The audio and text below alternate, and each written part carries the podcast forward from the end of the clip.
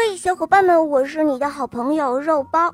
今天的故事啊，是一位可爱的小朋友点播的，我们来听听他的声音吧。我叫桃子，我5岁了，我来自内蒙古。我喜欢小肉包童话《恶魔岛狮王复仇记》，我也喜欢《萌猫森林记》。我想点播一个故事，名字叫《肥肥熊打工》。好的，你点播的故事马上就要开始喽，《肥肥熊打工》。小蜜蜂在草丛里开了一家冷饮店，它用花蜜做成的汽水真的很好喝，小动物们都很喜欢。只要用一点点花粉，就可以换一大杯花蜜汽水。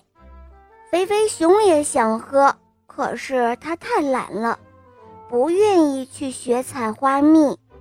于是呢，这一天肥肥熊就去抢花蜜汽水，结果被小蜜蜂蛰了一下。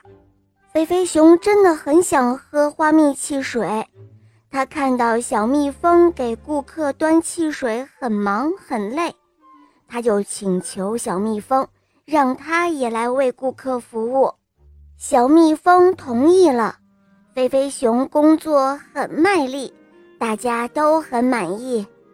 肥肥熊终于得到了一大杯的花蜜汽水，他一口气就把它喝光了。哇，真甜哦！